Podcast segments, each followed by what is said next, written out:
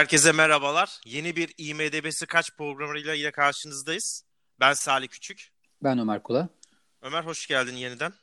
Hoş Seninle bulduk. yaptığımız karanlık karantina günlerinin sonuna geldiğimiz bir programla karşınızdayız bu sefer. Nasıl gidiyor? Ne yapıyorsun? Ne izledin?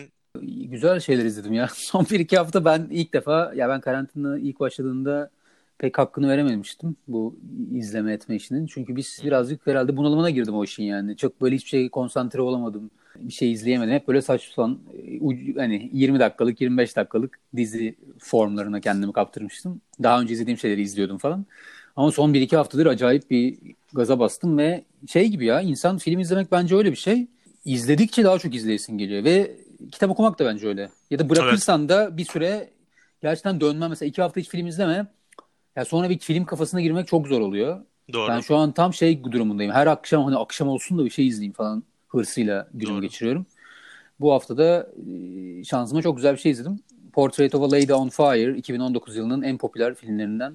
Yani öyle ödül olarak çok fazla silip süpürmedi ama hatta birçok ödül töreninde hakkının yendiği Oscar başta olmak üzere hani neden en iyi film, en iyi yabancı film dalında aday bile olmadı. Tartışmalarının yaşandığı bir filmdi. Ben çok beğendim. Ya film zaten çok popüler. Hakkında bir şey söylemeyeceğim. Sadece e, şimdi yine tabii Fransızcam olmadığı için genelde Fransız isimlerinde saçma sapan e, şeyler yapıyorum. Ama Adel Haenel isimli müthiş oyuncu. Ya ben uzun zamandır böyle bir oyunculuk görmedim. Ekrandan çıktı yanıma geldi yani artık öyle bir oyunculuk. Bu kadar gerçek yani uzun zamandır görmemiştim. Hiç ben filmi falan unutturdu bana yani izlerken. Kendisini buradan gerçekten çok büyük saygıyla eğiliyorum önünde. Hı. Onun dışında da izlediğim aslında bugünkü konumuza biraz uygun bir şey izledim. Dizi Andan. Bu BoJack Horseman'ın yapımcılarının yeni dizisi. Hatta hem bugünkü konumuzda uygun olmasının dışında yani hem böyle çünkü rüyalar var, şeyler var işte böyle gerçeküstü oldu mu olmadı mı, gerçek mi değil mi durumları. Hem de rotoskop tekniğiyle bugün bir filmimiz de öyle yapılmış bir animasyon. Onu da izlemediysen zaten 8 İzlemedim. bölüm 8 bölüm şu an. Tanesi zaten bölümlerin tanesi de 23 dakika. Hani öyle Çok iki, güzel. iki günde bitecek bir şey. Onu da tavsiye ederim. Güzel oldu bunu tavsiye etmen. İzlememiştim ki BoJack Horseman'ı çok severim ben. Hı hı. Ben Hiç de o yine- kafada değil ama yani. Bu bam yani hiç komedi değil zaten de. Hı hı. Ya bir iki tane yine birazcık o tarz bir humoru var ama biraz karanlık, daha da karanlık yani. BoJack Horseman'da çok karanlık olduğu dönemler vardı hani bu Evet. olayı o yani. Evet. Ben yine bir eski bir yeni gittim. Hı hı. Ee, Fahrenheit 451 izledim. Kitabını çok sevmiştim. Oo. Truffaut'un e, ya, çekmiş olduğu film izledim. Kitaba çok sadık gittiğini gördüm filmde. Biraz yer yer artık tam hani maddi sıkıntılardan mı kaynaklanıyor veya kitaba çok sadık hani fanları bazılar bir şey çok tutmuş bir e, kitaptan kopamazsın ya. ya. Ya normalde kopmak istiyorsundur fakat fanların hışmına uğramaktan çekinirsin. Sanki biraz sınırlar çerçeveler içerisinde kalmış gibi hissettim ki normalde Truffaut olağanüstü işleri imza atmış bir yönetmendir. Tiyatral havalar var filmde ve bu beni bazen kopardı ama oldukça doyurucu bir filmdi. Çok beğendim. İkincisi de Ben Affleck'in son filmi The Way Back'ti. E, klişeler yumağı.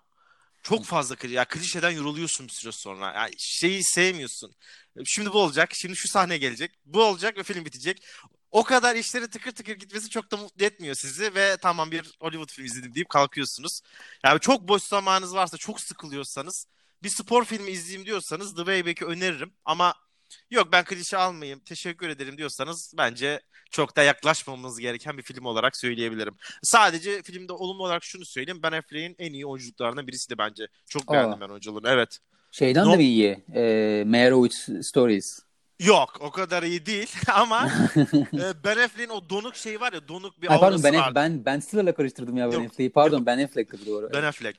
Donuk aurası var ya o buraya çok uyumuş öyle söyleyeyim. Böyle biraz aval aval bakar böyle etrafa ne olduğunu anlamaz hani Ben Affleck'in mimikleri. Bu filme çok iyi gitmiş bence o yüzden o nedenle çok beğendim ben. Ya tamam Ben Affleck dediysen gerçekten oyunculuk konusunda çok e, nasıl diyeyim biraz beceriksiz bir arkadaş Evet, kendisi. Evet yani beklentinizin üstünde bir oyunculuk gelince şaşırıyorsunuz işte Ben Affleck olduğundan. Çok iyi. Ee, şey unuttum şimdi diyeyim. Ha, bu arada ben de şey ekleyeyim. Bu andan animasyonun yani baş tabii şimdi oyunculuğu çektikleri için rotoskop tekniği öyle bir şey. Oyuncularından biri de e, Better Call Saul'dan çok çok sevdiğimiz Bob Odenkirk. Onu da belirtelim hayranlarını. Hayranlıkla izliyoruz kendisini. Ben çok severim ya kendisini. Ben gerçekten. de çok seviyorum. Bir sezon Yani kaldı. İnsanı izledikçe izleyisi gelen bir oyuncu, oyuncu Evet. yani. Öyle değişik bir şey var. Ekrandan enerjisi direkt size akan aktörlerden birisi gerçekten. Hı hı. Ömer istersen yavaş yavaş konumuza geçelim. Evet bakalım konumuz konumuz ne? Bugün konumuz biraz Konumuz- değişik. Bugün konumuz biraz değişik. Aslında Zor. ismini koymakta da çok zorlandık. En başta rüyalar alemi dedik. Rüyaları anlatan filmler mi dedik ama biraz daha genişletelim istedik bunu. Gerçeklik ile işte bu realite ile sürrealizmin karıştığı, rüyalarla gerçek hayatın karıştığı filmlerden bahsedeceğiz. Bazı filmler vardır ve öyle bir kurgusu vardır ki şu an ne oluyor? Biz hangi seanstayız? Şu an hangi sekanstayız? Dün mü, bugün mü? Tamamen karıştırırsınız. Ve artık dersiniz ki tamam biraz izleyelim ve ne olacağını hep beraber görelim. Filme teslim olursunuz. Biraz böyle filmlerden bahsedeceğiz. Bazı filmlerde de direkt size climax'i sonunda verir. Böyle filmlerde vardır. Biraz da bunlardan bahsedeceğiz. Ömer istersen ilk filmimizden başlayalım. Abre Los Ojos'tan. Alejandro Amenabar filmi. Ee, 25 yaşında çektiği bir film. Çok enteresan. Yani bu çok küçük yaşta çekmiş bu filmi. Daha sonra Cameron Crowe e, Tom Cruise'la filmin remake'ini yapıyor. Tom Cruise bütün filmin haklarını satın alıyor. Bu filmi ilk sevenleri yani e, Abrelos Ohos'u çok sevenler Vanilleska'ya genelde burun kıvırıyorlar. Ben iki, iki filmi de sevenlerdim. Ha, illa bir seçim yapmak zorunda kalacaksak ben e, Amenabar'ın tarafındayım. Bu Hı hı. filmi çok daha fazla beğeniyorum ama Vanilleska'dan nefret etmiyorum. Hatta yer yer Vanilleska'yı ilk film sanıp aa bu film remake miymiş diyen de çok büyük bir tayfa vardı ki ben Vanilleska'yı çok küçük yaşta sinemada izlemiştim. Ben onu ilk film sanıyordum. Bilmiyordum tabii o zamanlar. Daha sonra gördüm. E, Penelope Cruz iki filmde de ortak oyuncu. Bu enteresan bir özellik. E, film 97 yapımı olmasına rağmen Türkiye'de de 11 Şubat 2000'de gösteriliyor. Biz 3 sene gecikmeyle izlemişiz. Konusundan biraz bahsedecek olursak e, her şeye sahip, yakışıklı ve zengin Sezar'ın neredeyse kusursuz görünen dop dolu hayatına biz tanık oluyoruz film boyunca ve partide de ortak bir arkadaşının hoşlandığı Sofya ile yakınlaşmasına tanık oluyoruz. Fakat burada kendisini takıntılı derecede, bağnazlık derecesinde peşinden ayrılmayan eski sev- sevgilisinin onu arabasına alıp bir kaza, bilerek yaptığı bir kazadan sonra tamamen farklı yöne giden bir film izliyoruz. Ya bundan, bundan sonra zaten bu kazadan sonraki kurgu ve olayların kronolojik sırası bizim sürekli filmde kafamızı karıştırıyor. Eğer ilk defa izliyorsanız ve şu an ne oluyor, ne izliyoruz, bu film nereye gidiyor? Hani rüyada mı bu adam? Bu adam öldü mü? Tamamen film sizde oynamaya başlıyor. Sana şöyle pası vermek istiyorum. 25 yaşında bir yönetmenin hani böyle bir film çekebilmesi zaten bizim altyapımız olsun. Sence e, bu filmin e, e, özellikle remake Vanilla Sky'den ayrıca olursak bu filme tek bir perçe- çerçevede bakacak olursak bu kadar özel kılan neydi? Ya film 25 yaşında bir ya 25 yaşında tabii çok genç özellikle yönetmen için. O yüzden hani içinde çok fazla şey nasıl diyeyim derinlik diyeceğim. Filmde çok fazla alt metin var. Belki 25 yaşında bir 25 yaşında olması benim çünkü insan 25 yaşında film çekebilir ama bu kadar olgun bir film yani yine filmin içinde bu arada özellikle sonu beni çok tatmin etmez bu filmin. O tarz şeyler var ama filmin oturduğu düzlem 25 yaşında bir yönetmen için inanılmaz sağlam yani. Yani Bence ne de. bileyim güzellik takıntısı var mesela filmde alt metinde. E, ne bileyim modern medeniyetin içinin boş olması. İşte zaten gerçek sorgulaması var film boyunca. O yüzden hani bu tarz şeyleri düşününce sanki hani tabii ki yine çok genç işi bir film izlediğinde anlıyorsun ama ben daha çok bana e, söylemeseler herhalde 30 yaşlarının ortasında falan çekmiştir bu filmi gibi bir tahmin yürütebilirim. Daha da ilginç olanı bu filmi 25 yaşında çekerken daha da eski aslında ilk filmi de değil.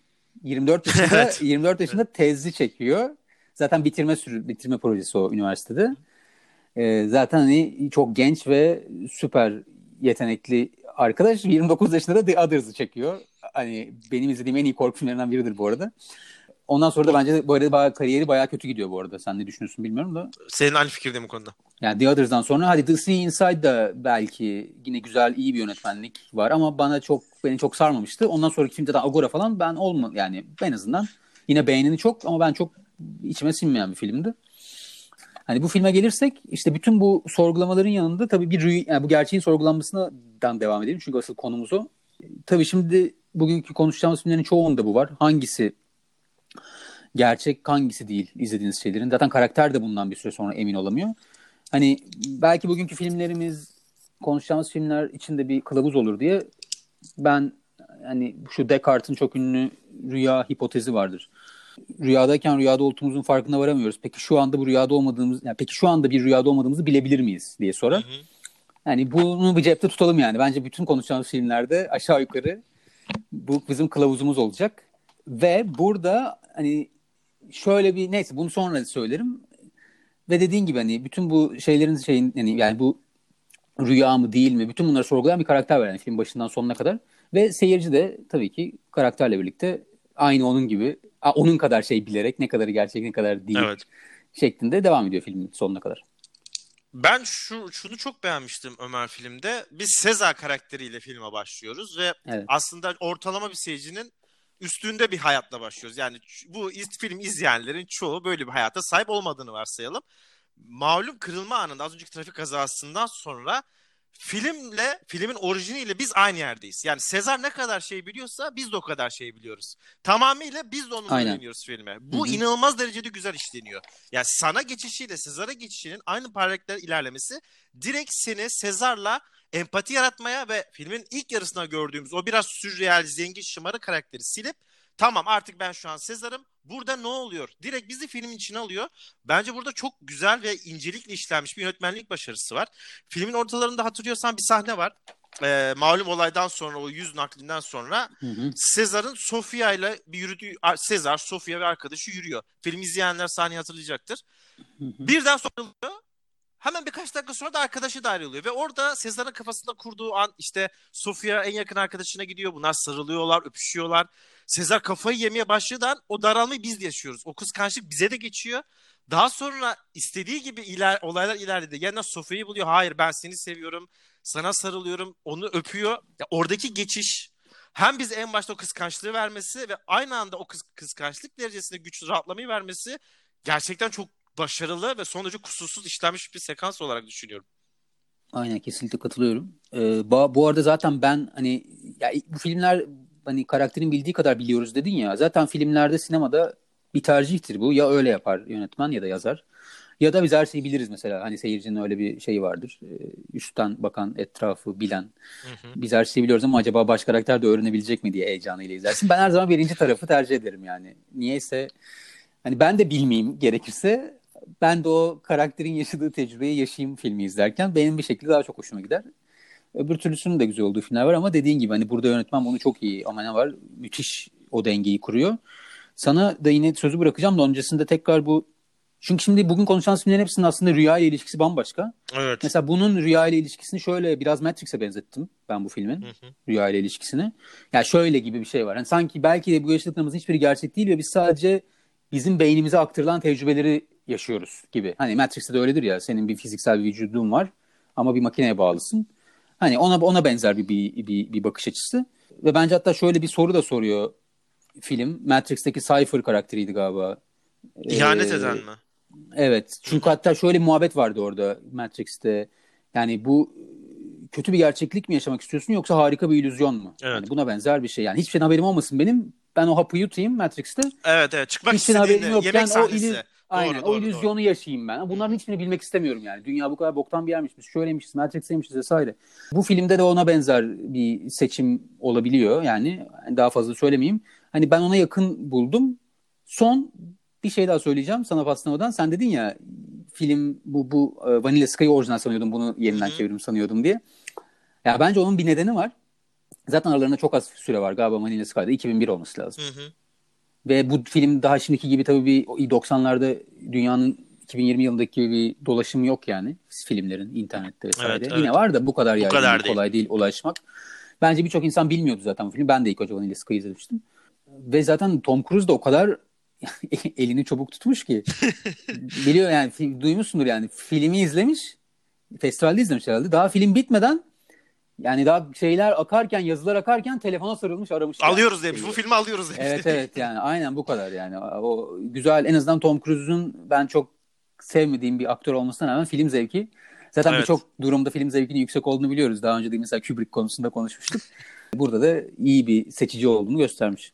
Ben, Scouting yüksek yani. ben bence de alt, alt, altyapıdan şeyi güzel buluyor. Bir de şeydeki Sezar karaktere de uyuyor aslında. Böyle işte yakışıklı, zengin, hafif şımarık. O karaktere de kendini direkt bağdaş, bağdaştırmış demek ki. Ömer sana şu soruyu sormak istiyorum ben. Ha, film hakkında. Tabii ki herkes filmi bağrına alıp yüzler onlar vermemiş. Bir kısım sinema eleştirmeni filmin akmadığını ve çok zor anlaşıldığını, filmin mesajlar içerisinde bir karmaşıklığa büründüğünü ve bir süreden sonra çok yorucu hale geldiğini söylemiş. Özellikle son 15-20 dakikalık sekansı bir e, nasıl desem kompleks yığını haline görenler var. Bu kadar sert eleştirilere ben katılmıyorum ama gerçekten hani şu an özellikle günümüz tüketim çağında bir şey odaklanmada çok zorlanıyoruz ya. Özellikle bir film izlemek artık bir maraton. Yani iki saat bir şeye durmadan bakabilmek gerçekten her ay her e, hafta bile daha çok zorlaşıyor. Bu böyle telefonla oynayayım işte milleti stoklayayım yandan storylere bakayım ya da birine WhatsApp'tan bir şey yazayım filmi değil. Yani 10 dakika kendinizi kaybederseniz bir an yok olabilirsiniz ve biz neredeyiz, ne yapabiliyoruz diyebilirsiniz. Ama sen de az önce şu cümlenden yola çıkarak soracağım. İşte filmin sonuna çok yakın değilim. E, çok e, çok yükselmedim veya eksiklerini buldum dedin. Senin gibi düşünen pek çok kişi de var. E, burada sence ne işlemiyordu herkesi mutlu etmedi özellikle o final sekansında? Ben tam tersinden dolayı aslında benim hani millet çok e, karmaşık bulmuş dedim. Bende de tam tersi ya tabii yine bir karmaşıklık var ya da belki aslında haklılar şu bakım haklılar. Bence film son 15 dakikasında kendisini çok açıklamaya çalışıyor ve tam başaramıyor diyebilirim. Hani yoksa hani bu kadar açıklamaya gerek yoktu deyip daha da yani o kadar zor sularda yüzüyoruz ki şu an ağzına çıkabilecek bir yanlış kelime. Filmi izlemeyenler için kötü şeye yol açabilecek. Ee, o yüzden ben bu kadar söyleyeyim. Sadece hani Anladım. daha da daha da belirsiz olabilirdi bence yani. İyice iyice karmaşık olabilirdi. Ben onda ben hiçbir sakınca görmüyorum. Biraz dördüncü duvara yaklaştığını düşünüyorsun yani. Hani bakın seyircilere bakın şu şöyle şöyle böyle böyle. Katılıyorum evet, ben sana. Aynen. Katılıyorum ben sana. Hı-hı. Belki işte orada da şöyle bir şey olabilir Ömer. Belki orada var 25 değil 35 yaşında olsa Heh. belki daha kompleks verebilir oraya. Belki biraz korktu orada. Seyircilere vermek istedi oraya. Hani bilemeyiz. Ama dediğin Doğru. şeyi ben de hissettim. Katılıyorum. Başka notun yoksa ikinci filmimize geçmek isterim. Tabii ki geçebiliriz. Paprika e, 2006 olan Japon animesi 1993 yılında Yasutaka Tusitsu kitabından uyarlanmış bir film ve bizim birazdan konuşacağımız filmin de atası olarak kabul ediyor. Fikir babası olarak kabul ediliyor.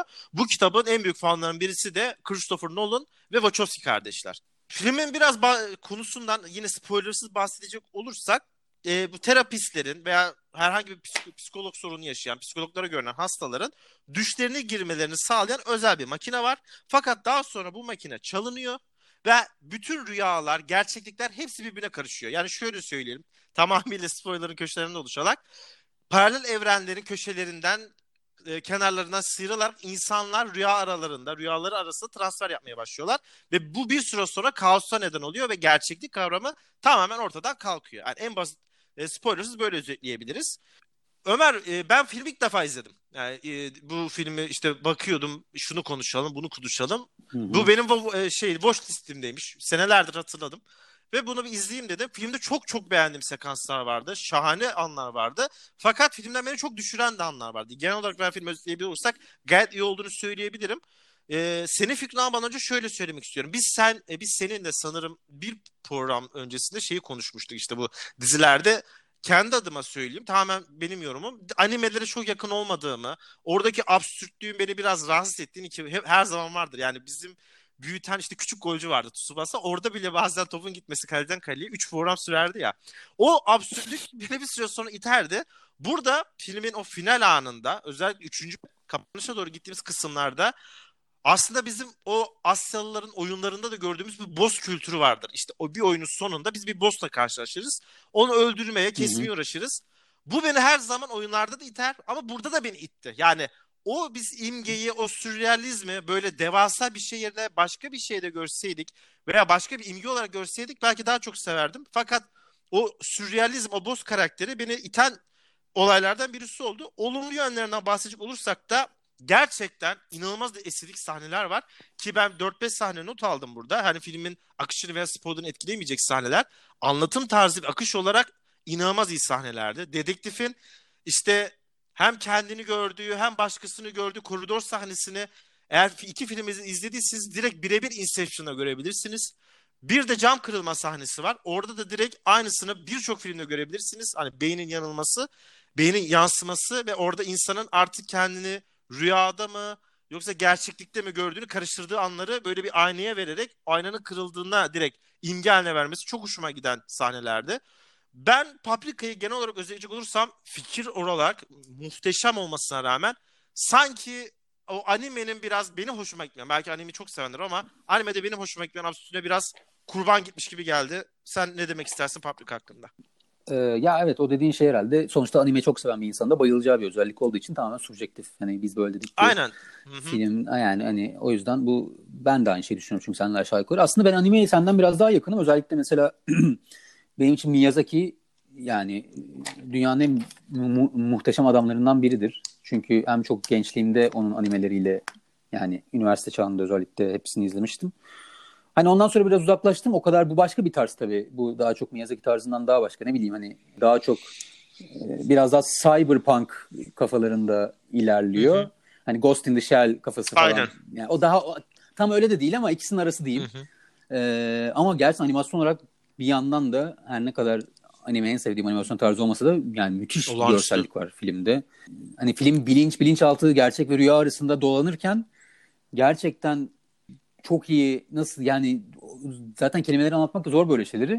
Yani mesela bir tane her her, her şeyi geçtim bir tane geçit töreni sahnesi var. Hatırlarsın. Evet. O hani e, beyaz eşyalar falan yürüyorlar sokakta. Yani o kakafoni içindeki o düzen ha, daha fazla daha başka kullanamıyorum onu. Müthiş yani. Orada çok büyük iş başarmışlar.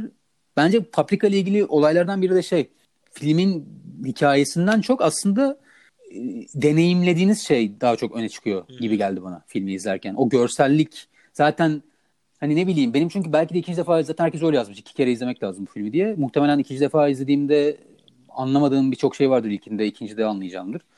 Ama ben daha çok kendimi bu bir rüya deneyimine bıraktım gitti yani. Ya, tabii ki hikayeyi takip ettim ama böyle çok ayrıntıları görmemiş olabilirim. Ee, zaten yönetmenin de şey bir röportajını okudum ben filmden sonra. Bu arada yönetmen e, filmi çektikten 4 yıl sonra vefat ediyor, ölüyor. Evet. Satoshi, Satoshi Kon. Kon. Evet 2010 yılında. Zaten bu da son filmiymiş. Neyse bir röportajını okudum. Şey diyor. Ya benim ben öyle diyor her şeyi %100'ünü anladığım filmlerden hoşlanmıyorum diyor. Benim için diyor filmin %70'ini 80'ini anlamak yeterli. Gerisinden yani geri kalan %20'den herkes farklı şeyler anlaması benim için daha iyidir diyor. Hem izlediğim filmden hem de yaptığım film için. Öyle demiş. Bence bunu kendi filminde başarmış yani. %20'si en azından filmin bayağı yoruma açık, Çok açık. bence. Evet.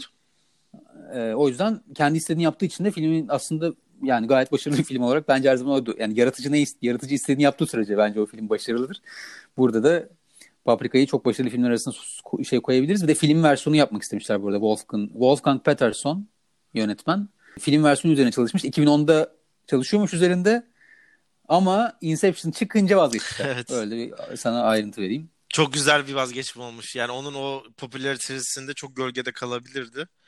E yani çok benzer bir Çok film benzer olurdu. film olurdu. Çok farklı yapabilirlerdi ama sonuçta Inception'ın o yıllarda Tabii. getirdiği o sükseyi düşününce Hollywood ve Nolan ismi direkt ezerdi onu. evet aynen. Benim bir iki tane notum var ama sen söyleyeceksen tamam. Ben iki ben benim iki tane notum var Ömer. Onları söyleyip sana aktarayım. Ee, ben bilinçaltılarımızdan doğan korkuların filmde rüya aktarılmasını çok beğendim. Yani gerçek hayatta neyden korkuyoruz mesela? Ben gerçek hayatta hamam böceğinden çok fazla korkarım ve onu rüyamda görmek benim için en büyük kabuslardan birisidir. Bu başkasında bir aile kavgası olabilir. Birinde aldatılmak olabilir. Karakterlerin gerçek ha- hayatta duyduğu korkuların rüyaların aktarılış şekli burada çok güzeldi ve benim en özgün, en hoşuma giden sahneden birisi de bu rüyalar arası geçişlerin sinema salonlarına verilmesi ve buna bir böyle third party gözüyle başka bir tarafından izleniyormuş gibi yapılması. O kimin izlediğini bizim bir ara anlamamamız, onu bir ruhani varlık gibi göstermesi. Orada bir perde, işte konuklar, seyirciler var, rüya oynuyor. Ya işte bu sunuş, ya sunuş çok başarılı. Evet, bir, ya yüzlerce kez bir rüyanın biz aktarıldığını izliyoruz, bir bilinçaltının geçişini izliyoruz. Ama burada Paprika'daki o sunuş, böyle sinema zarafeti benim çok hoşuma gitmişti. Bu arada çok iyi yani çok doğru bir noktaya parmak bastın. Ya bu hamam böceği herhalde korkusu birçok insanda var zaten de mesela benim çok alakasız bir şey söyleyeceğim de ya benim mesela hayatımda un- unutamadığım şu an kaç yaşına geldim 35 yaşındayım. Düşününce kabuslarımı 2-3 tane kabus var hiç unutmadığım çocukken gördüğüm. Birçok rüyayı unutursun ama bazılarını hiç unutmazsın Evet, ya hep hayatın kalır. boyunca hatırladığın senin Var, tabii, rüyalar tabii. vardır herhalde. Benim bir benim bir tanesi mesela dev hamam böcekleri olan insan boyunda hamam böceklerinin olduğu bir rüya hayatım boyunca. Öyle bir rüya O yüzden o yüzden senin dediğin çok iyi anlıyorum. Yani film onu çok iyi gerçekten o kişisel tecrübeyi çok iyi yakalamış. Ee, ben bu üst üste binen rüya muhabbetini de çok sevdim. Zaten biz şimdi sonraki filmimizde de var. O yüzden orada onu konuşabiliriz daha çok. Onun dışında ya bu filmde de işte aslında bir yandan bilim yanlış ellere geçerse ne olur konulu bir atom bombası Einstein var. gibi. evet aynen birçok birçok filmde bunu şey yaptığımız yani gördüğümüz gibi. Son bir şöyle bitireyim ben. Kitap 1993'te yazılıyor. Yasutaka Suts- Sutsui miydi? Aynen, aynen.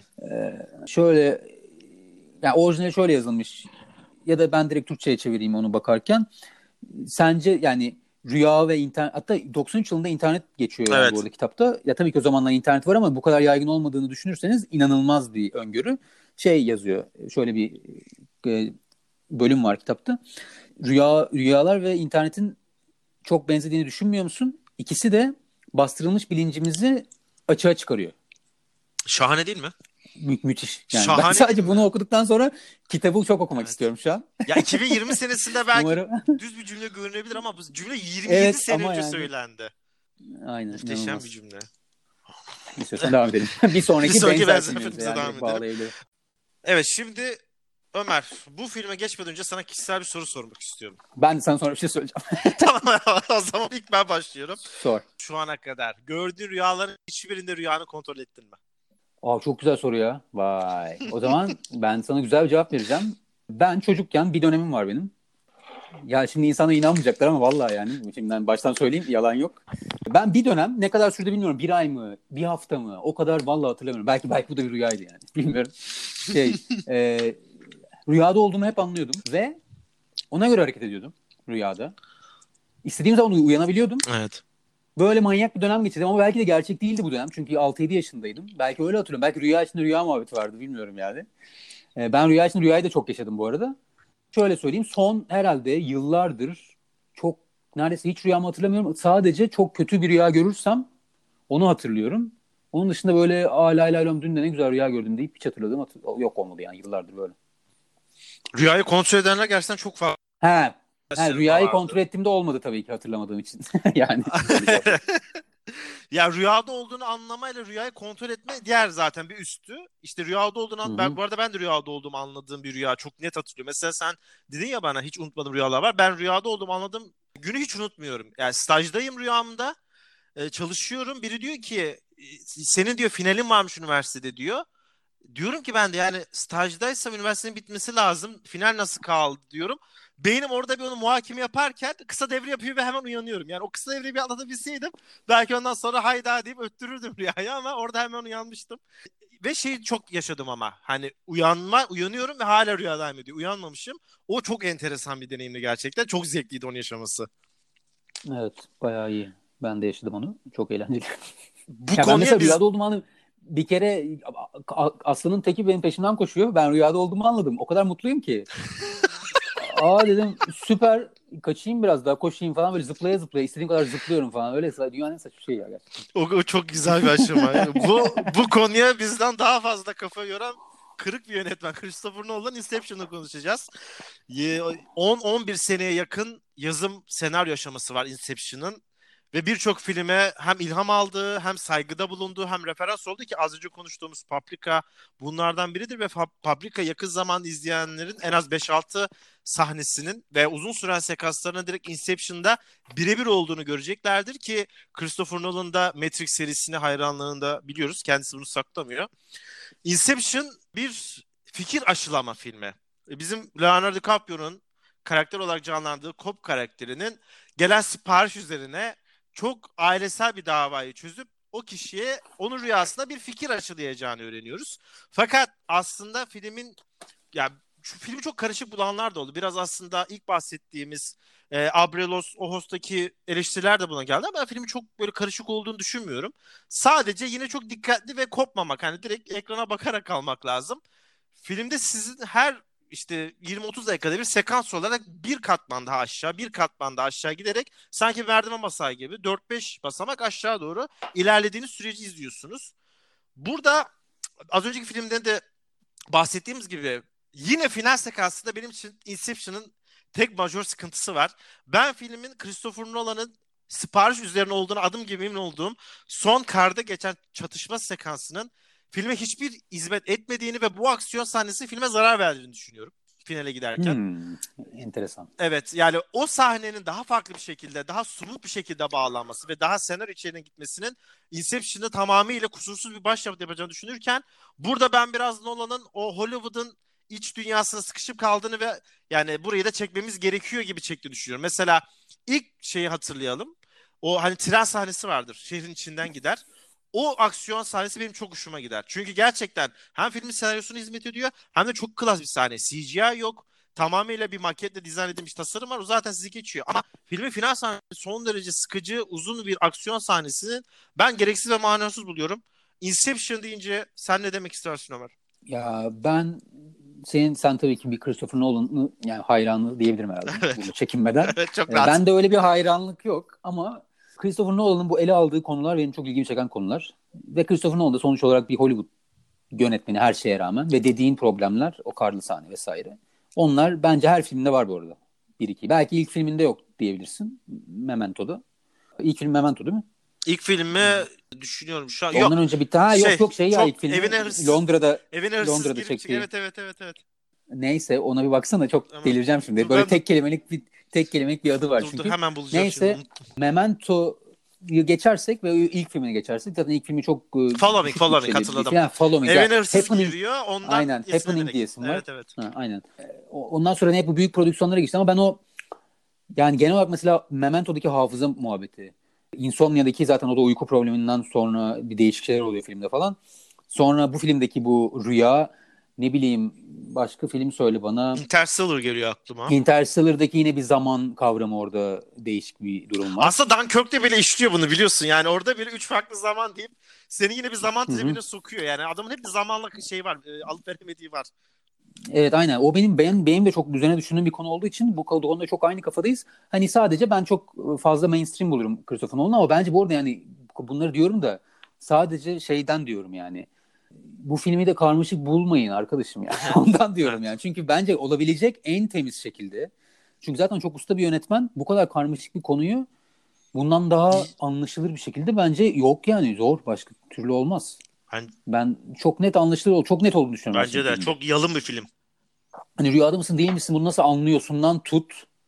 Ne zaman rüyaya giriyorsun, nasıl uyanıyorsun. Her şey o kadar net ki aslında. Evet. Hatta kimin rüyasındasın, kimle kimin rüyasının karışımı. Hani her şeyin cevabı var filmde. Hiçbir şekilde e, sen en azından izlerken rüyada mıyım değil miyim diye bir iki yerde diyorsun. Hatta ben sana şey soracaktım. Bir sorun var demiştim ya. Ama sen bana dedin ki şimdi karlı sahne tek zayıf noktası. Aslında benim için filmin en zayıf noktası en son sahne. En sonun sonu. He anladım. Yani- Masaüstü sahne. E, aynen. Şöyle bir yorum okudum. Filmin sonu açık son. Ya öyle açık son olmaz arkadaşım ya. Ben açık sondan benim beklentim çok daha başka. Filmin sonu açık mı açık değil. Filmin sonu bayağı son. Bence. Ya da ben öyle yorumladım. Bilmiyorum. Sen nasıl yorumladın? Şimdi hiçbir şey söylemeden de böyle Çok sanki zor. Bizi çok böyle zor bir topa şifreli, evet abi şifreli bir konuşma yapıyormuşuz gibi geldi ama ya neyse yani. Sence mesela sadece bunu söyleyeyim. Sence sonu açık mı değil mi filmin? Bence filmi Yani açık son derken hani ucu açık mı yoksa her şey belli mi? anladım ben seni. Bence her şey belli.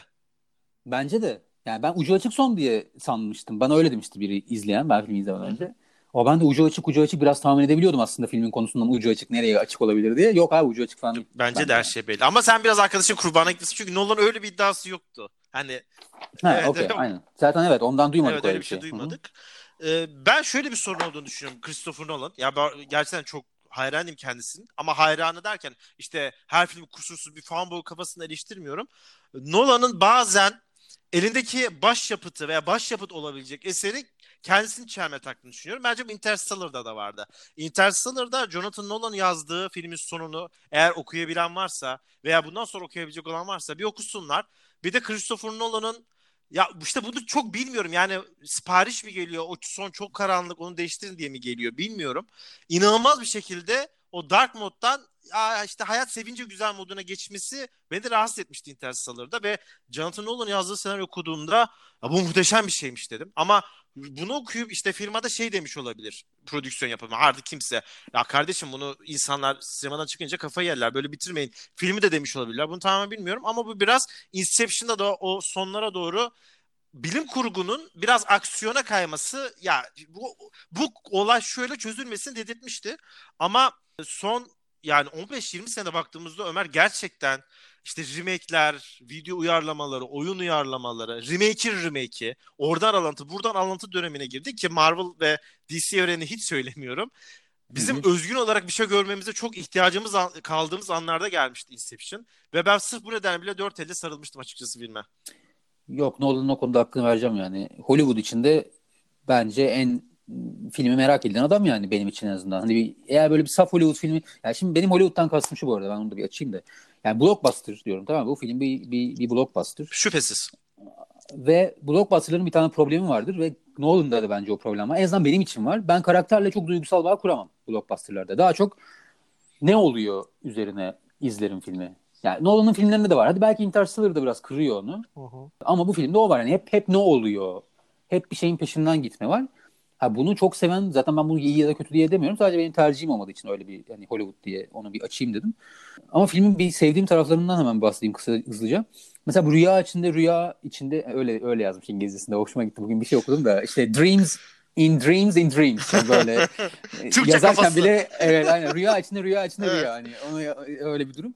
Ben mesela onu da çok küçükken yaşardım. Yani rüyadan uyanıp yine rüya için uyanmak. O beni bir yere delirtirdi yani belki 13-14 yaşlarımda çok fazla başıma gelen bir şeydi. Bu filmde o çok var. Ya zaten birçok bu arada konuştuğumuz filmlerin hepsinde bir sonraki filmlerde de var yani bu durum. Rüya olduğunu bir filmin bir sahnesinden bahsedeceğim. Kesinlikle yani filmin sahnesinden bahsetmekte bir sıkıntı yok. En azından bu sahneden bahsetmekte bir sıkıntı yok. Şey Paris'te oturuyorlar Cobb'la Ellen Page'in. Bu arada Ellen Page'i hiç beğenmediğim bir aktördür. Tekrar söyleyeyim. Bu filmde de yine hiç yani ne karakterinden bir şey anladım ne kendisinden.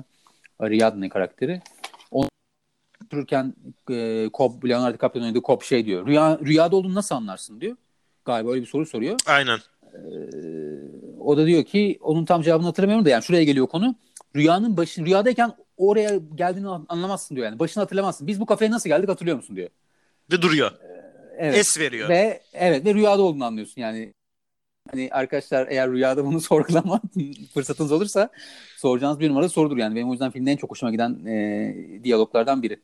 Orası. Bence de. Ya Nolan orada direkt o olaya nasıl kafa yorduğunu seyirciye verdiği kısımlardan birisi zaten benim de çok hoşuma gider. Başlangıcı yoktur. Sadece birden Hı-hı. kendinizi orada bulursunuz. Yani zaman kavramı Hı-hı. yok. Ben buraya nasıl geldim? Ben buraya neden geldim? Hatırlamıyorsanız şu an rüyadasınız. Ee, Aynen. Zaten bu kılavuzunuz olsun. Bu kılavuzunuz olsun. Hadi şeyde vardır ya bir yer çekimi deneyin. Zıplıyorsanız, havada kalıyorsanız. Ya. işte rüyadasınızdır. o da o egzersizlerden birisi. Film hakkında... E şey de çok güzel ya düşersen uyanırsın muhabbeti var ya. Evet. Ya da ölürsen uyanırsın daha doğrusu. Ölürsen o benim uyanırsın. rüyalarda da başıma gelen bir şeydi. Ben bir yerden atlardım. Hani rüya anladığın zaman oldu mu diye. Kontrol edebildiğin zaman oldu mu? En yaklaştığım şey oydu yani. Rüyada anın rüyada olduğumu anlardım. Uyanmak istediğim zaman da bir yerden atlardım. Evet. Yani öyle uyanırdım. O zaten yani bunun... metafor da direkt Kub'un eşine e, Kotuya'da vererek orada da o konuyu işlemiş oluyor. Hı hı.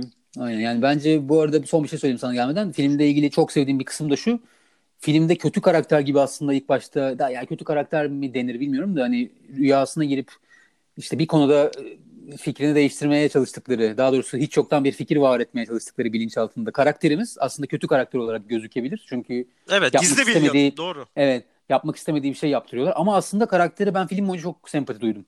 Diğer karakteri bunu yaptırmaya çalışan karakter kötü karakter oldu benim gözümde. Yani şey mi de bırakın kadın huzur içinde ne yapıyorsa yapsın moduna mı girdim süreden sonra? Evet abi Robert Fisher e, Robert Fisher'dı karakterin adı. Cillian Murphy galiba oynayan da zaten severim de kendisini. Belki de onun da etkisi vardır. Onu gördüğümde böyle ya bu adam da iyi adam ya falan şeyine giriyorum. Aynı şey hatta bende Michael Caine'de oluyor. Ya Michael Caine'i ve bu filmde çok az var. 2-3 dakika görüyoruz. Michael Caine'i ben gördüğüm anda benim için karakteri yani hangi karakter oynasa oynuyorsa oynasın ağzını açtığı anda benim için o karakter bilge bir adam olarak kodlanıyor. Evet, Öyle Morgan Freeman gibi. Michael Caine'de. Ha ne acayip bir durum ya. Çok iyi bir şey herhalde onun için bu yaştan sonra yani ne bileyim. Bence de. Ya bende de şey var. Michael Caine filmde 2 dakika görükse bile sanki 25 dakika oynamış gibi hissettiriyor bana. yani çok yoğun, yani civa gibi adam yani. 2 dakika varsa 13.6 ile çarpıyorum direkt onu. O kadar kendini fazla hissettiriyor. Ee, Ömer benim filmle ilgili son notlarım kaç defa dinlediğimi bilmediğim soundtrack albümü. Hans Zimmer'ın hmm. filmle çok uyuşan bir albüme imza attığını düşünüyorum. Hatta bu albüm olmazsa ben filmden bazı şeyleri de götüreceğini düşünüyorum. Olağanüstü bir soundtrack var ve direkt o bizim bildiğimiz işte Hans Zimmer'ın tersten nota yazarak oluşturduğu ki bunu Interstellar'da da yapar.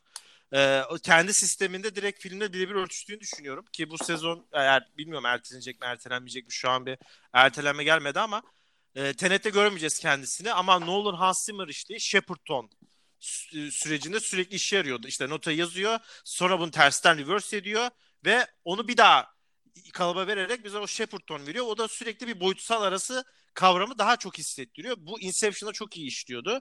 Ve Tom Hardy'nin çok fazla görünmemesi rağmen ben yer yer Leonardo DiCaprio'dan rolde çaldığını düşünüyorum. Bunlar da benim Inception hakkında hatırladığım son notlarım. Ben Tom Hardy'yi çok seven bir adam değilim ama bu filmde gerçekten dediğin çok çok doğru ya. Yani inanılmaz çok iyi. Bayağı evet, iyi. Yani. Evet. Ben de şöyle bitireyim o zaman biraz komik bir notla bitireyim. New York Magazin'den David Edelstein galiba. Soyadı şimdi tam aklımda değil. Neyse New York Magazin'den bir e, film eleştirmeni diyelim. Filmle ilgili en sert eleştiri yapmış ilk çıktığında. İşte zaten genelde film çok iyi eleştiriler aldığı için herhalde bu da öne çıkmış arkadaşın kötü eleştirisi. Ya katılırsınız katılmazsınız ama benim komik geldi yaklaşımı. Şey demiş. E, bu filme hep bir başyapıt muamelesi yapılıyor. Herhalde bu filme başyapıt diyenlerin birileri uyurken zihnine girip bu fikri Başımız şey olacağını işte, aşılamış. evet aynen aşıladı. Ben de bunu okurken çok güldüm bugün. Onu çok komik bir yorum ama yüzde bir, katıl yüzde bir katılmadım kendisine. Podcast'imize de davet ediyorum. Sıradaki filmimiz Waking Life. Benim Richard Linklater filmi bu arada ve ben bu filmi izlediğimde aa ne kadar Scanner Darkly'e benziyor demiştim. Fakat sonra baktım ki aynı yönetmenmiş. Mevcut rolden sonra üstün animasyon tekniği. Senin de bize programın başında anlattın. Sen çok daha detaylarına hakimsindir. Ee, bence bu tür filmlere bu çok yakışıyor. Ben çok beğeniyorum böyle olduğu zaman. Hani e, diğer türlü hani biz işte karakter işte Ethan Hawke'ı ben bu filmde gerçekten görseydim evet yine çok beğenecektim. Ama başka bir şeye götürüyor beni orada. Başka bir o sürreel dünyaya daha hızlı girebiliyorum. Filmin konusundan bahsetmek istiyorum ama filmin konusu da yok aslında. Yani direkt filmin konusu şu diyemem. Sadece bilinç, işte hayatın anlamı, evrim, evren, özgür irade, nihilizm gibi maddeleri ve bunların alt metinlerini incelemeye, hatta kendini tanımaya çalışan bir e, kişinin peşinden koşuyoruz biz ve bunların insanlarla yaptığı diyalogları izliyoruz. 2001 senesi için e, şu an 2020 senesinden baktığımızda belki bazı şeyler klişe gele, gelebilir ama zamandan baktığımızda özellikle Amerika Birleşik Devletleri gibi çok düşünmeyen hatta altyazılı film izlemeye bile üşenen bir ülke için olağanüstü bir film bence. Ben çok beğenmiştim filmi. Andre Bazin işte Luke Godard gibi da var, yönetmenlere evet. uğradığı anlar var. Ömer ben filmde çok not çıkardım. En başta senle başlayalım sonra da soru cevap şeklinde gitmek istiyorum. Sen ne düşünüyorsun Waking Life ile ilgili? Tamam çok notum varsa ben o zaman hızlı geçiyorum. Şöyle zaten senin dediğin şeyler aynen onları da yazmıştım ben. Yani Andre Bazı'nın film teorisinden bile bahseden bir film var karşımızda. Evet. Ben bu filmi 17 yaşında izledim ilk çıktığında. 18 yaşındaydım pardon bir sene sonra çünkü sinemada kaçırmıştım. Şöyle oldum yani 18 yaşında bu filmi izliyordum. Dediğin gibi yani şu an izlediğimde ben tekrar izledim bu program için. Tabii ki belki hiç izlemeyen bir insan şu filmi bugün izlediği zaman şey olur. Ya abi geç bunları biz bunları yedik bitirdik yani. evet. O duruma gelebilir. Ama 18 yaşında ben film izlediğimde yemin ediyorum yürüyüşüm değişmişti ya. Hani abi ben artık ben artık Waking Life izlemiş bir insanım. Öncesi ve sonrası oldum yani. Hani hiçbir zaman artık hiçbir şey eskisi gibi olmayacak durumundaydım. Çünkü tabii ki o yaştaki bir insan için konuşulma yani kafa yorması çok eğlenceli ve konular ve çok yeni konular özellikle 18 yaşındaki bir insan için. Ve dediğin gibi filmin de zaten bir olay örgüsü yok. Durmadan rüyadan uyanıyor. Yani durmadan rüyadan uyanıyor. Hep aynı şey görüyoruz. Yani bir şeyler bir şeyler oluyor. Yatağından uyanıyor, yüzünü yıkıyor. Hep aynı şey. Ee, ve arada konuştuğu insanlar bu biraz şeye benziyor. Richard Linklater'ın önceki filmini izlediysen Slacker diye bir film var. 91 evet. yapımı tam bundan 10 yıl önce. Orada da Austin'de bir, birileri yürürken karakter ayrılıyor. Başka birine dönüyor. Hiç baş karakter yok. Hep değişiyor insanlar. Sadece yaptıkları muhabbetleri izlediğin. Ona benzetiyorum ben Waking Life'ı çok. Ve bu rotoskop tekniğinin bu filme inanılmaz yakıştığını dediğin gibi aynı şekilde düşünüyorum. Ama bırakmadan önce senin sorularına mesela filmde şey var onu da söyleyeyim. Az önceki filmden hani bu rüyadan nasıl uyanırsın, nasıl rüyada olduğunu anlarsın muhabbetini burada var en azından benim hayatımda yaşadığım bir şey. Benim e, rüyada olduğumu anlamaya çalıştığım noktalardan biri de gerçekten şuydu. Bu diyor işte rüyada olup olmadığını anlamak için ışığı açıp kapa diyor filmin Işığı bir yerinde. Ve ben onu kendim yapardım küçükken. Bu Waking Life olmadan çok yıllar önce yani. Hani ışık açıyor hani benim için bir test o. O yüzden benim yine çok hoşuma giden e, şeylerden biri. Ya film rotoskop tekniği filme şunu katmış. Zaten muhabbetler çok hani kafa yoran muhabbetler ve hafif bir nasıl diyeyim LSD kafası yaşadığın yani hani böyle yer oynuyor, gök oynuyor, herkesin kaşı gözü Tabii. oynuyor. Hani Psycho, psychodelik hareketleri Evet gayet görebiliyorsun. ve bunu da şöyle bitireyim yani 2001 Sundance premierinde film zaten orada ilk gösteriliyor işte premier Sundance Film Festivali'nde. Linklater filmden önce konuşma yapıyor. Hani olur ya yönetmen çıkar. Şey diyor. Kaçınız uyuşturucu etkisinde şu an diyor. Seyirciye yani dönüp. Bir iki kişi parmak kaldırıyor. Tamam diyor çok güzel diyor. Bu sizin için diyor bu film diyor. Diğerleri de buna biraz katlanacak diyor bir buçuk saat. Böyle bitiriyor ve sonra film başlıyor falan. Zaten eski Kenner Darkly'de e, Keanu Reeves'le Robert Downey Jr.'da da baştan sona uyuşturucu konusunu işlemişti. Hı hı. Yani yönetmenin şey, Christopher Nolan'ın rüyayla yaşadığı gerçekliği Richard Linklater'ın da direkt uyuşturucuyla yaşadığını rahatlıkla söyleyebiliriz. Aynen. Ömer filmin içerisindeki sekanslardan bahsetmek istiyorum biraz. E, çok da uzatmadan. Hı hı. Aslında işte filmin tamamen şu an örnek veriyorum. 20. dakikasında söylediği bir teorinin 70. dakikasında tam tersini savunan bir teoriyi de görebiliyoruz. Hı hı. Tabii tabii aynen. Bazı hani bir film bir şey savunmuyor. Sadece film kafa açmak istiyor. Yok. Bir düşünce Aynen. yerleştirmek Hiç öyle bir derdi yok yani. Hani ben Evet bir taraf tutayım, şunu Aynen. savunayım, bunu savunayım hiç yok. Hı hı. Ve aslında şey vardır ek sözlükte de çok yaz bunu. Küfür olmayan ama küfür etkisi yaratan sözler. Bunu inanılmaz cümleler var. Akıl dışı cümleler var. Ben birkaç tanesi not almıştım bahsederiz diye. Hı hı. Hızlı bir şekilde onlardan bahsetmek istiyorum. Benim en beğendiğim, filmin en beğendiğim cümlelerden bir tanesi 3000 yıl önceki Yunanların bizden çok daha önde olmasından bahsediyor. Hı hı. Kafede konuştuğu bir adamla ve şey diyor. e, Platon veya Nietzsche'nin normal bir insan arasındaki uçurum Heh. Normal bir insanla şempanze arasındaki uçurumdan çok daha fazla. Aslında tersine evrim var Hı diyor. hı. 3000 yıl önceki Yunanlar bizden çok daha öndeydi diyor. İşte bu benim için e, küfür olmayan ama küfür etkisi yaratan cümlelerden bir tanesi. Muhteşem bir sekanstı. Olağanüstü bir paragraftı ve ben çok etkilenmiştim. Yani bunu ya bunu direkt işte analiz yaparsın, konuşursun ama gerçekten bence hani sen demişsin ya ben filmi 17 yaşında izledim. O yaşta izlediğinde insanda sence inanılmaz etki bırakacak bir paragraf değil mi bu? Evet canım yani bunu şimdi bunu şimdi laf arkadaşlar arasında içki masasında konuştuğun bir şey bu yani mesela artık. Ama o zaman Evet. öyle değildi. Ya da başka bir örnek vereyim sana. Ethan Hawke'la Julian Delpy'nin olduğu sahne.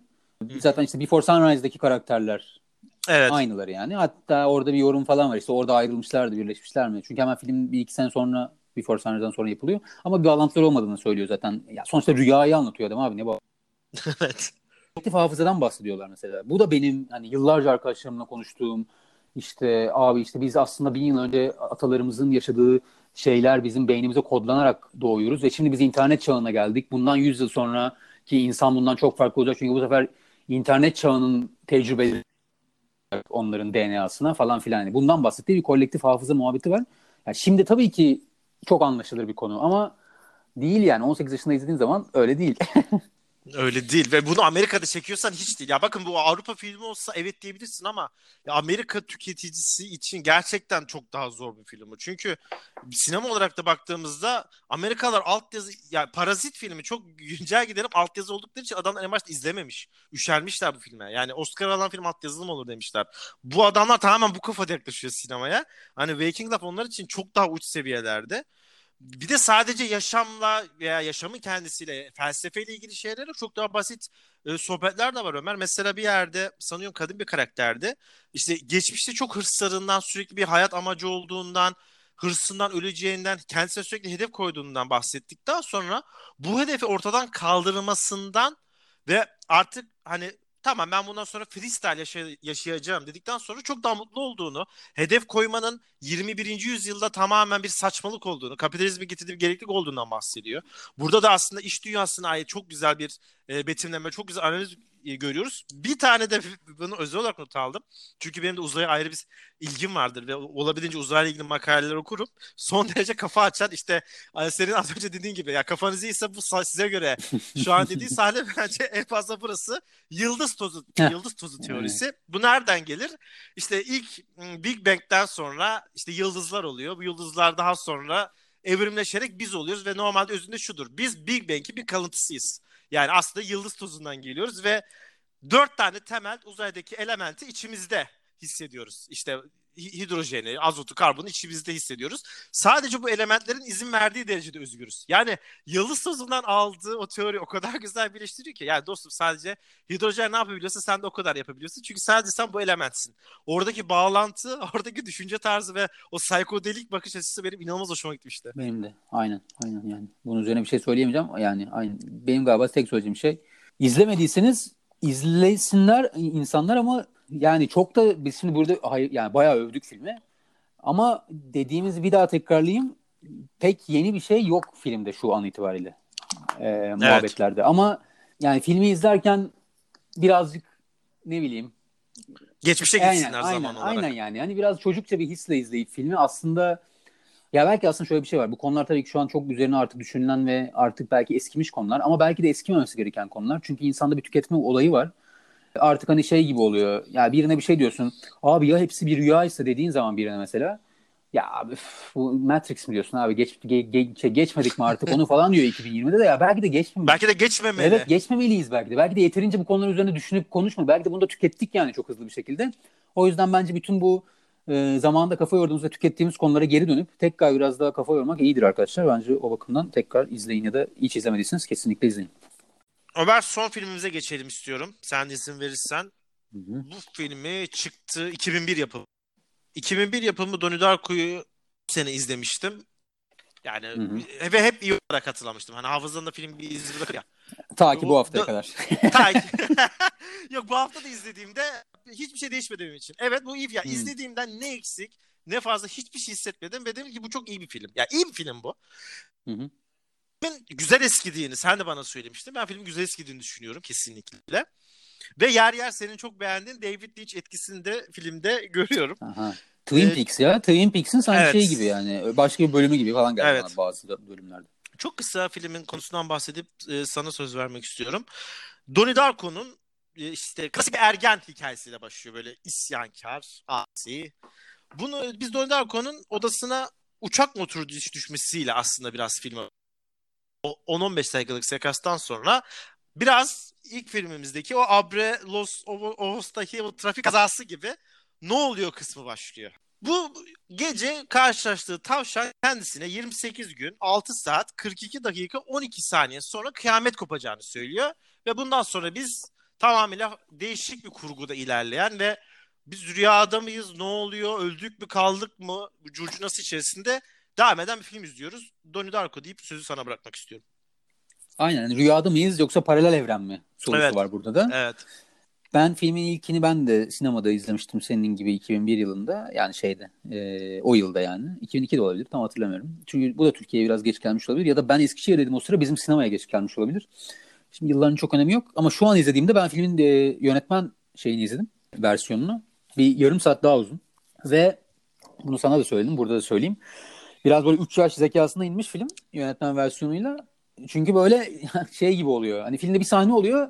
Hani şey olur ya sen bir film ne bileyim ben yapmadım şöyle bir şey değil. Yapan olur hani bir arkadaşın bir şey der. Öyle insanlar olur ya bir şey izlersin bir arkadaşınla. Biraz karışıksa ya da senin onu kendini vermediğini düşünürse filmi durdurur. Abi bak şimdi burada bu adam şöyle yaptı. Sonra bu işte ona onu verdi. Anladın mı yani? Böyle oluyor. Falan gibi sana filmi açıklamaya çalışınca yönetmen de onu yapmış biraz. O yüzden hani hiç izlemeyenlere onu tavsiye etmiyorum. Hani böyle filmi durdurup sanki arkadaşlar burada olan şey her şeyi anlatmış böyle. The, The Philosophy of Time diye bir kitap var. Onun bölümleri. Oradan anlatıyor işte. İşte Living Receiver, Manipulated Death, Manipulated Livings. İşte Tangent Universe diye bir şey var. İşte bu rüya mı, paralel evren mi ne olduğu belli değil. İşte Donnie Darko'nun 28 gününde geçirdiği o bölüm Tangent Universe diyorlar işte. Yani filmde tamamen bir bel- şey belirsizlik var ki benim filmle ilgili hoşuma giden şey de bu. Ee, ya senin dediğine katılıyorum. Tabii ki yani şöyle bir şey var burada. Bu filmde her ne kadar tabii ki Waking Life kadar derin bir film değil kesinlikle ama meraklı bir gençseniz bu tarz konulara işte rüyadır, gerçekliktir, işte ne bileyim paralel evrenler. 18 yaşındaydım yine aynı şekilde. Yani bu filme kayıtsız kalamazsınız yani. Öyle bir durum yoktu. 2002 yılında, 2001 yılında Donnie Darko'yu izlememek gibi. Evet. 18 yaşında, 16 yaşında, 20 yaşında bir insanın öyle bir zaten seçeneği yok yani. O kadar hype vardı filmin. Bence biraz onun da etkisiyle film aslında e, nasıl diyeyim e, böyle biraz aşağılanıyor şu an. Çünkü zamanında inanılmaz bir hype oldu. Richard Kelly'nin sonraki inanılmaz başarısız kariyerinde bunun Çok kötü. var. Bitti zaten şu an bir kariyeri yok artık. Aynen. Ama bence şu anda aynı şekilde film bu yüzden ne o zaman ne kadar ben o zaman da yani izlediğimde şey demiştim. Film çok güzel ama böyle de bir başyapıt değil yani. Değil. O zaman o zaman overrated gelmişti. Bana şu anda filmin düştüğü durum underrated, Underrated oluyor düştü. yani. Evet yani çünkü yani o kadar da değil arkadaşlar. Filme bir bakın. Gerçekten filmin inanılmaz bir atmosferi var. Soundtrack'i çok iyi. Yani ben 80'ler sevdiğim için olabilir. Yani 80 e, ben zaten ilk izlediğimde bu filmi Echo and the Bunnymen'i İngiliz grubu bu film sayesinde keşfedip üniversite yıllarımı Echo and the Bunnymen'le geçirmiştim. O yüzden de bir burada bir vefa vefa borcumu ödeyeyim filme. Beni de Matt Ee, Bird'le tanıştırmıştı. Müthiş, aynen harika. Ya bu filmle ilgili söylenecek bir iki not var aslında. Eğer senin hani notun varsa onlara için ben sana bırakmadan şunu söylemek istiyorum. Senin ne düşündüğünü çok merak ediyorum. Filmde benim özellikle ilk izlediğimde bunu tabii ki o gözle izlemediğim için daha çömez olduğum için aa film ne güzel falan diye izlemiştim de şimdi izlerken şunu fark ettim. Yani çok sorunlu bir karakterimiz var. Bu çok ergenlik problemi. Amerikan sinemasında inanılmaz fazla olan bir karakter. Evet. Bir ailesi var ama inanılmaz bir aile. Çok anlayışlı, çok kafa. Yani böyle ideal bir aile portresi çizilmiş. Ben bunu hiçbir gençlik filminde görmedim yani. O kadar garip geldi ki bana filmi izlerken. Ya ben filmi izlerken şey düşünüyorum. Herhalde ailesi falan buna baskı kuracaklar. Hani odasında ona bağırıp çağıracaklar. Ben filmi çok hatırlamadığım için. Hı hı. Bana bu çok taze böyle fresh gelmişti. Sen ne düşündün izlerken hiç bilmiyorum. Senin dikkatini çekti mi ya da? Aynen çekti. Çok klişeyi tersten okutuyordu aile. Normalde biz Hı hı. hep aynı şeyleri izlerdik. Ama burada tamamıyla herkes şey gibi Guardiola'nın Barcelona'sı gibi. Herkes kendi kafasına göre. Hiç kimse hiç kimseye karışmıyor. O gidiyor, bağırıyor, çağırıyor. O ona bağırıyor, çağırıyor. Biz direkt, ben hep şey bekliyordum. Hani sanırım şu an bir rüya. Hani çocuğun kafasında biz rüyadayız. Donnie Darko'nun kafasında rüyadayız. Ve uyandığımızda gerçek aileyle tanışacağız demiştim. Filmi ilk izlediğim zamandan aynen, bahsediyorum. aynen. Hı, Ama baktım de. ilerliyor dedim gerçek hali bu sanırım ya çok enteresan gelmişti bana. Şey dediğine çok katılıyorum Ömer. Yani evet bu film bir başyapıt değil bence de değil. Fakat bazı filmler var. O filmi o yaşta izlemeniz gerekiyor. Yani Donnie Darko'yu sizin 17-18 yaşında izlemeniz gerekiyor. Neden diyecek olursan 17-18 yaşındaki beyin işte o zaman bir iş bulayım kaygısı yok sende. Sen o zaman lisedesin veya üniversitedesin veya üniversiteye gireceksin. Kız arkadaşınla sorun yaşıyorsun, ailenle sorun yaşıyorsun ve daha çok reel kaygıların yok. Yani aileni geçindirme gibi bir kaygın yok. Şimdi 35 yaşındaki bir insana, 35 yaşındaki bir Ömer'e ve 35 yaşındaki bir Salih'e Donnie Darko izletirsen filmin ortasında ya abi yarın iş var benim uyumam lazım diyebilir. Ama 18 yaşındaki halimiz o filmi bitirmek isteyecek. Çünkü Aynen. direkt empati yapman çok daha kolay oluyor. Ve o zaman o tüneli kaçırdığın zaman işte 2020 yılında Donnie Darko izlediğinde ya bu film çok daha overrated demek bence çok büyük haksızlık. Çünkü o zamanlar onu gerektiriyordu. O zamanın şartları oydu. Ve bence 2001 senesi için Donnie Darko çok iddialı bir yapımdı. Çok başka bir dil kullanıyordu ki ya senin de hep olmuştur. Ya da işte bizim gibi insanların, Y kuşağının gençliğinde hep bunlar vardır. İşte hep asi zamanlarımız vardır ya. Kardeşim ben kendi kararımı kendim alırım. Matrix'te de vardı bu. Mavi yapma, kırmızı yapma. Yani biz tercih mi ediliyoruz? Yoksa aslında kadercilik mi oynuyoruz? Bence bu filmde çok güzel işleniyor bu. Ya kadercilik sorgusu çok güzel var. Seçimler bize mi ait? Yoksa hep biz yönlendiriliyor muyuz? Anlık kararmalar çok değişik hayatlara sebep olabiliyor. İşte hani bir şey oluyor da o bir kızla tanışıyor mesela. Olmasa o kızla tanışmayacak. Bence filmde çok güzel verilmiş bunlar. Aynen. Ya dediğin gibi bence filmin en büyük problemi ilk çıktığında sanki şey gibi lanse edildi. Hayatın anlamı bu filmde falan. Öyle bir Evet. şey yok arkadaşlar. Öyle bir şey hayatın yok. anlamı falan yok ama film iyi film. Bu da hakkını vermek lazım. Ee, Şöyle bir şey var mesela. Hani hayatın anlamı yok ama filmde de boşta bir film de değil. Mesela ben şöyle bir okuma yapmıştım yıllar önce. Sonra da hatta yönetmenin Richard Kelly'nin de bundan çok etkilendiğiyle ilgili bir şey vardı. Stephen Hawking'in şöyle bir teorisi var. İşte bir, bir solucan deliği sayesinde uzay uzay zamanın iki bölgesi arasında kısa yol oluşturulabilir. Yani film biraz bununla alakalı aslında. Daha da fazla bir şey söylemeyeyim yani. Hani izleyen zaten buradan devam edebilir. Bu film Waking Life gibi 2020 senesinden değil de yayımlandığı seneden bakılacak olursa bence çok daha izleyenleri mutlu edecektir diye düşünüyorum ben. evet aynen aynen öyle. Film kapatmadan önce de son birkaç notumu söyleyip e, Söyle. kapatmak istiyorum. 4,5 milyon dolarlık bütçeye rağmen İkiz Kule saldırısı sebebiyle sinemalarda çok büyük bir hizmet ayrılıyor ve 515 bin dolar kazanıyor sadece Amerika'da. Fakat DVD satışlarından gelen 10 milyon dolar Evet. ve filmin kült olması Donnie Darko'yu çok başka bir yere götürüyor. Bu arada film normalde TV'de gösterilecek. Sinemalarla anlaşılmıyor fakat Drew Barrymore'un kişisel bağlantısı vesilesiyle sinemalarda gösterime giriliyor. 2009 senesinde de Estarko adlı kesinlikle uzak durması gereken bir devam filmi çekiliyor. Evet onu sen bana söyledin. Ben ilk hiç duymamıştım bile. Bayağı fenaymış. Duymamış oldum. Yönetmeni, yönetmeni de sonraki filmleri zaten e, Southland Tales, Southland Box. Tales ve The Box. Ben ikisini de izlemedim. Southland Tales'ı seven var bu arada. Seveni var yani o filmin. Merak etmedim değil yani. Belki bakarım. İkisini de izledim. İkisi de bence çok başarısız filmler. Ya fazla deneysel ve fazla kopuk gelmişti Hmm. bana. Yönetmenin kendisinin Donnie Darko etkisinden çıkamayıp aynı şeyde tekrarladığını görüyoruz. Öyle söyleyeyim sana. Okey güzel. Son bölümümüzde birkaç film anlat söyleyeceğiz hemen kısa kısa da ben Evet Ömer, seninle ondan önce başlayalım. aynen ondan önce hemen bir şey söyleyeceğim hızlı. Bu filmle ilgili komik bir anı var. Ya anı derken bir anekdot. Seth, Seth Rogen'ı görmüşsündür filmde. Gördün Hı mü? hı. Ya da fark ettin mi? Çünkü ben bilmesem fark etmeyeceğim bir durumda kendisi filmde. Seth Rogen'ın ilk Beyaz Perde ya da işte film deneyimi, ilk aktörlük deneyimi ve ilk aktörlük deneyimindeki ilk lafı Seth Rogen'in I like your boobs. Evet. Aynen. Bu da kendisine çok yakışmış bence. Çok Buna yakışmış diye oturmuş. Devam edebiliriz. Evet. Ömer ben sadece bir filmden bahsedip senin fikrini Hı hı. almak istiyorum. Ee, bir haftadır da zaten fikir alışverişinde bulunuyoruz. İki sene önce izlemiştim ben bu filmi. Çok uzun bir süre olmadı ama senelerce listemdeydi. Jacob Slater. Hı hı. İzlediğimde hani şu bazı filmler vardır ya The End yazar ve bir 10 dakika bakarsın böyle ekrana. Ben az önce ne izledim dersin. Benim için öyle bir film. Vietnam Savaşı'na katılmış Jacob Singer adlı karakterin savaşın ardından evine geldiği o motivasyon, uyum, hayata adaptasyon sürecinde yaşadığı zorluk ve yine ne oluyor dediğimiz bir hayat sürecin içerisine giriyoruz ki ben eminim e, sonu eğer film izlememiş kişiler varsa ve bu bizi dinledikten sonra izleyeceklerse sonu çoğu kişiyi oldukça tatmin edecektir. Başından sonuna kadar gerilim ve korkuya korku duraklarına da uğrarak çok güzel bir gerçeklik, realite, sürrealizm aralarında geçen bir eser olmuş Jacob Slater. Ben de beğendim ki yönetmeni enteresandır. Adrian Lyne diye okunur herhalde. Nasıl diyeyim? Erotik gerilim e, filmleriyle çok tanıdığımız. E, 9.5 haftasından Fatal Attraction'a sonra Ahlaksız Teklif'ti galiba. Indecent Proposal. Bu da Demi Moore mu vardı bunda? Evet Robert Redford. Doğru. Demi Moore. Kendisi bunların arasında bir yerde Jacob Slater'ı çekmiş yani. Enteresan. Güzel film. E, hatta sonra Lolita çekmiş. Ben bunu o Lolita'yı da Lolita'nın yeniden çevrimi onun çektiğini bilmiyordum. Evet, remake'ini o çekti doğru. Evet, kötü bir ama bu filmi gerçekten bayağı iyi. Ben de sevdim. E, Tim Robbins'i de severim zaten. Benim de bahsedeceğim Zaten Ku- Ku- Kubrick'in remake'i çok mantıklı gelmiyor kulağa Ömer ya. yok ya. Yani niye yaparsın ki zaten öyle şey? Herhangi bir Kubrick filmi remake'i Büyük risk hani gelmiyor. risk risk budur desin bence. O Hani Risk budur. evet bence de. risk ne diye sorarlarsa budur der. Ben hani çok birer cümleyle geçeceğim.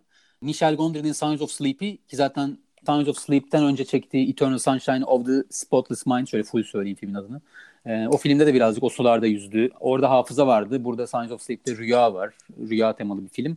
Ve bu sefer hani Kaufman yerine kendi yazdı ama maalesef yani ben filmi severim ama e, Kaufman'ın Charlie Kaufman'dan ayrıldığı birazcık belli oluyor Michel Gondry'nin senaryo açısından. Onun dışında işte Nightmare on Elm Street tabii ki Elm Street olayımız e, Freddy deyince yani rüya deyince benim çocukluğumun kabusu Freddy'ydi. Yani hem Evet. hem çok korkardım hem de ondan Freddy'den korkmaktan garip bir zevk alırdım. Yani bilgisayar oyununu bile oynadım gece 12'den sonra. Hepsini böyle psycho derecesinde hafif mazoşist hislerle Freddy gelsin, Freddy beni korkutsun kafasında olduğum bir karakter. O yüzden özel bir yeri var. Ömer çok teşekkür ediyorum. Ağzına sağlık. En zor programlarımızdan biri Evet. oldu yani. Böyle hani hayatımda hiç Evet, bu kadar zor- ve deri bir konu. spoiler vermemek için bu kadar takla attım hatırlamıyorum ya. evet. Ya çünkü ağzımızdan çıkabilecek yanlışlıkla bir cümle her şeyi berbat edebilirdi. Umarım iyi atlatmışızdır. Yani eğer bir hata yaptıysak, pot kırdıysak da dinleyenlerden özür diliyoruz ama hani gerçekten şunu temin edelim olabildiğince dikkat ettik ve filmin akışını veya konusunu etkileyebilecek her şeyden uzak durduk. Ya bu konuda e, net bir şekilde emin olabilirsiniz. Çok teşekkür ederim Ömer. Ben de Ee, teşekkür çok ederim. ağzına sağlık. Bir IMDB'si kaç programının daha sonuna geldik. Kendinize çok iyi bakın. Bizi dinlemeye devam edin diyelim. Hoşçakalın. Hoşçakalın.